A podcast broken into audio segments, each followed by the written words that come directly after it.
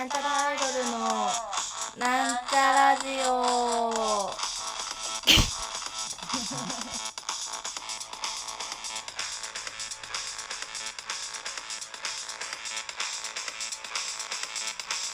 はい、始まりました。なんちゃらアイドルのなんちゃラジオを自己紹介します。はい、なんちゃらアイドル赤色担当、みさみまみです。明けまして、おめでとうございます。パチパチ。なんか、新年早々、喉が逆さなんですけど、普通にね、風邪ひきましたね。しかもこの時期にひくさ、風邪さ、ちょっと疑われるやん。なんか、なんか違うんだよ。なんか普通に風邪ひいた。で、なんかまあ PCR も受けて陰性になっても、PCR 受けたんですけど、あの、あれね、PCR ってこう、よだれと、なんだっけ、棒？なんかね、ある、2種類あって、検査方法が。で、私の場合はね、よだれでやったんですけど、よだれじゃない、唾液か。唾液でやったんですけど、1メモリ、まあ1メモリ1センチぐらいかな。まあ1センチぐらいよだれっていうあの唾液溜めてくださいみたいな書いてあって、なんか、ね、ペッペッペッペッペってするんだけど、ね、あの、よだれが出にくい場合は、喉の、な、どこ、なんて言うんだろう、こう、こう、リンパ甲状腺のところをクイクイッと押して、ペペペペペってしてくださいって書いてあってね。押してみたの。で、なんか喉のあたりに菌は溜まりやすいから、押してちょんまげって書いてあって、でも押してピピってやったらなんか結構ジャバジャバよだれ出て、わあ、人間の体ってすごいなと思いました。で、まあ、普通に風邪ひいてね、でね、何なんだろうと思って、なんかね、まあ、特に、まあ、手洗いがはしっかりしてるし、なんだろうなって考えた結果ね、多分加湿器の掃除をサボったからだなっていう。なんか、何？喉に細菌が入っちゃってみたいな感じらしくて。だ血液検査もしたの。なんかやっぱ感染症だと怖いから。まあ、これからもあるしね。で、まあ検査の結果、なんかね、コロナとかインフルエンザになった時って白血球の量が、なんだっけな、増えないんだ。増えないんだって、なんか増えてたら、そういう感染症の疑いが低くって、ウイルスじゃなくて細菌による風邪ですみたいな言われたんだけど、私は白血球の数が多くて、で、まあリンパも腫れて、普通に風邪だったんだけど、扁桃腺炎ですね、みたいな。なんだろうと思った結果ね加湿器の掃除をサボってたからですね。はい。大掃除の時にするの忘れてましたね。だから多分カビを吸ってたんだねっていう。気をつけてください皆さん。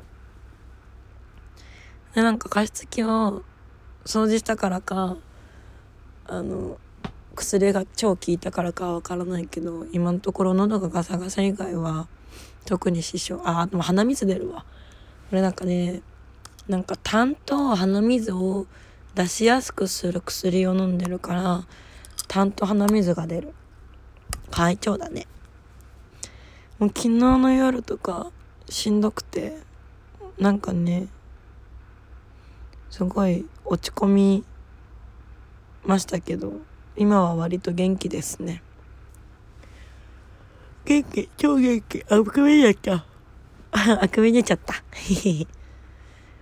ねなんかもうね私ねえっ、と前回ライブしたのって4日よあじゃあ5日か。5日からね3日間お酒飲んでないんですよ。そんなことあるかねあでも3日目の今日はまだまだだ。私今7日の深夜だ日付またいで8日なところにいるからまだまだ飲むチャンスは全然あるわ。うん。というわけでね。あのーそうそう。でその私ノートってやってるんですけどノートって知ってる？まあ日記書いてるんですノートっていうサイトで。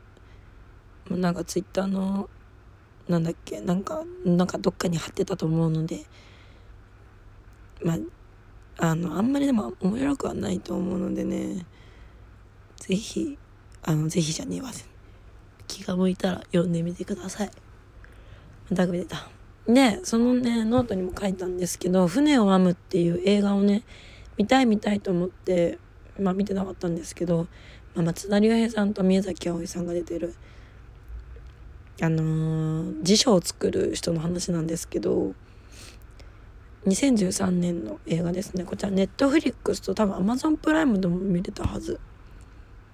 確認します。えー、船を編む。声がガサすぎんな。編むようになっちゃった。船を編む。これタイトルがねめっちゃいいですよね。あありますね。プライムビデオにもございます。船を編む。えっと出版社に勤めている真面目っていう名前の、ま、真面目っていう人が主人公なんですけどもう人に対してこう自分の感情を伝えることが苦手っていうキャラクターでただ言語センスがよくって辞書編集部に移動することになってあの大都会っていう名前の大きな海を渡るって書いて大都会っていう国時点の観光に向けてあの編集作業をしていく。その中で恋をしたり人との関わりをね大何大事に思ったりとかするっていう自分の気持ちを伝えることの大切さについてこう気づきを得ていくわけなんですよね。これはねすごい良かった。あの松田龍平のね感じがいい。もう松田龍平の感じが良かった。あ感じがいいわと思った。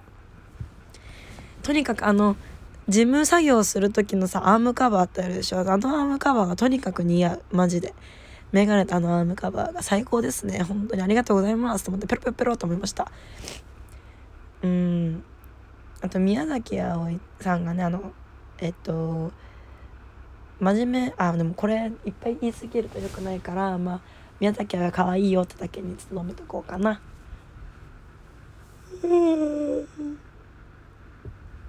うん。このね国語辞書の国語辞典の大都会っていう名前もいいですよね。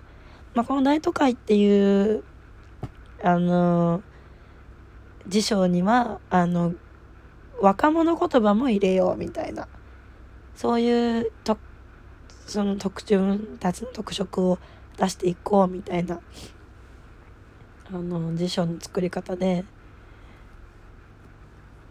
あのまあなんでちょべだるいとかダサいとかそういう言葉も入れてかつあのあのね語色もきちんと入れるみたいな。それねシーンが良かったですね。なんか若者のあ初めて見る言葉はなんか用語採取だとか用語採取だとかなんかちょっと忘れちゃったんですけど。採取してって、まあ、その使われ方をあのメモっとくみたいなそれを集めて改訂版も作っていくみたいな感じなんですよ。辞書ってこういう風に作られてるんだって思うとともにそのまあ国語辞典って言葉ですよその言葉の意味を教えてくれる辞典なわけじゃないですか。だかよく考えた自分が喋ることとか書くことの意味をきちんと理解して使っているのかしらっていう時あるじゃないですか。だから知るってことは伝えるってことと同義なのかなと思う伝えるってことは知るってこと、まあ、とにかく何が言いたいかっていうとこうその伝えようという気持ちがなければ辞書って作れないわけで。でその伝えたいっていう気持ちという海原を渡るための船みたいな。わかんないけど。まあ、言葉を紡ぐとかっていう風に言いますけれど。船を編むっていうのはとってもなんか素敵なタイトルだなと思いました。これちら同名小説が確か原作で。これちゃんと調べてないんであれなんですけど。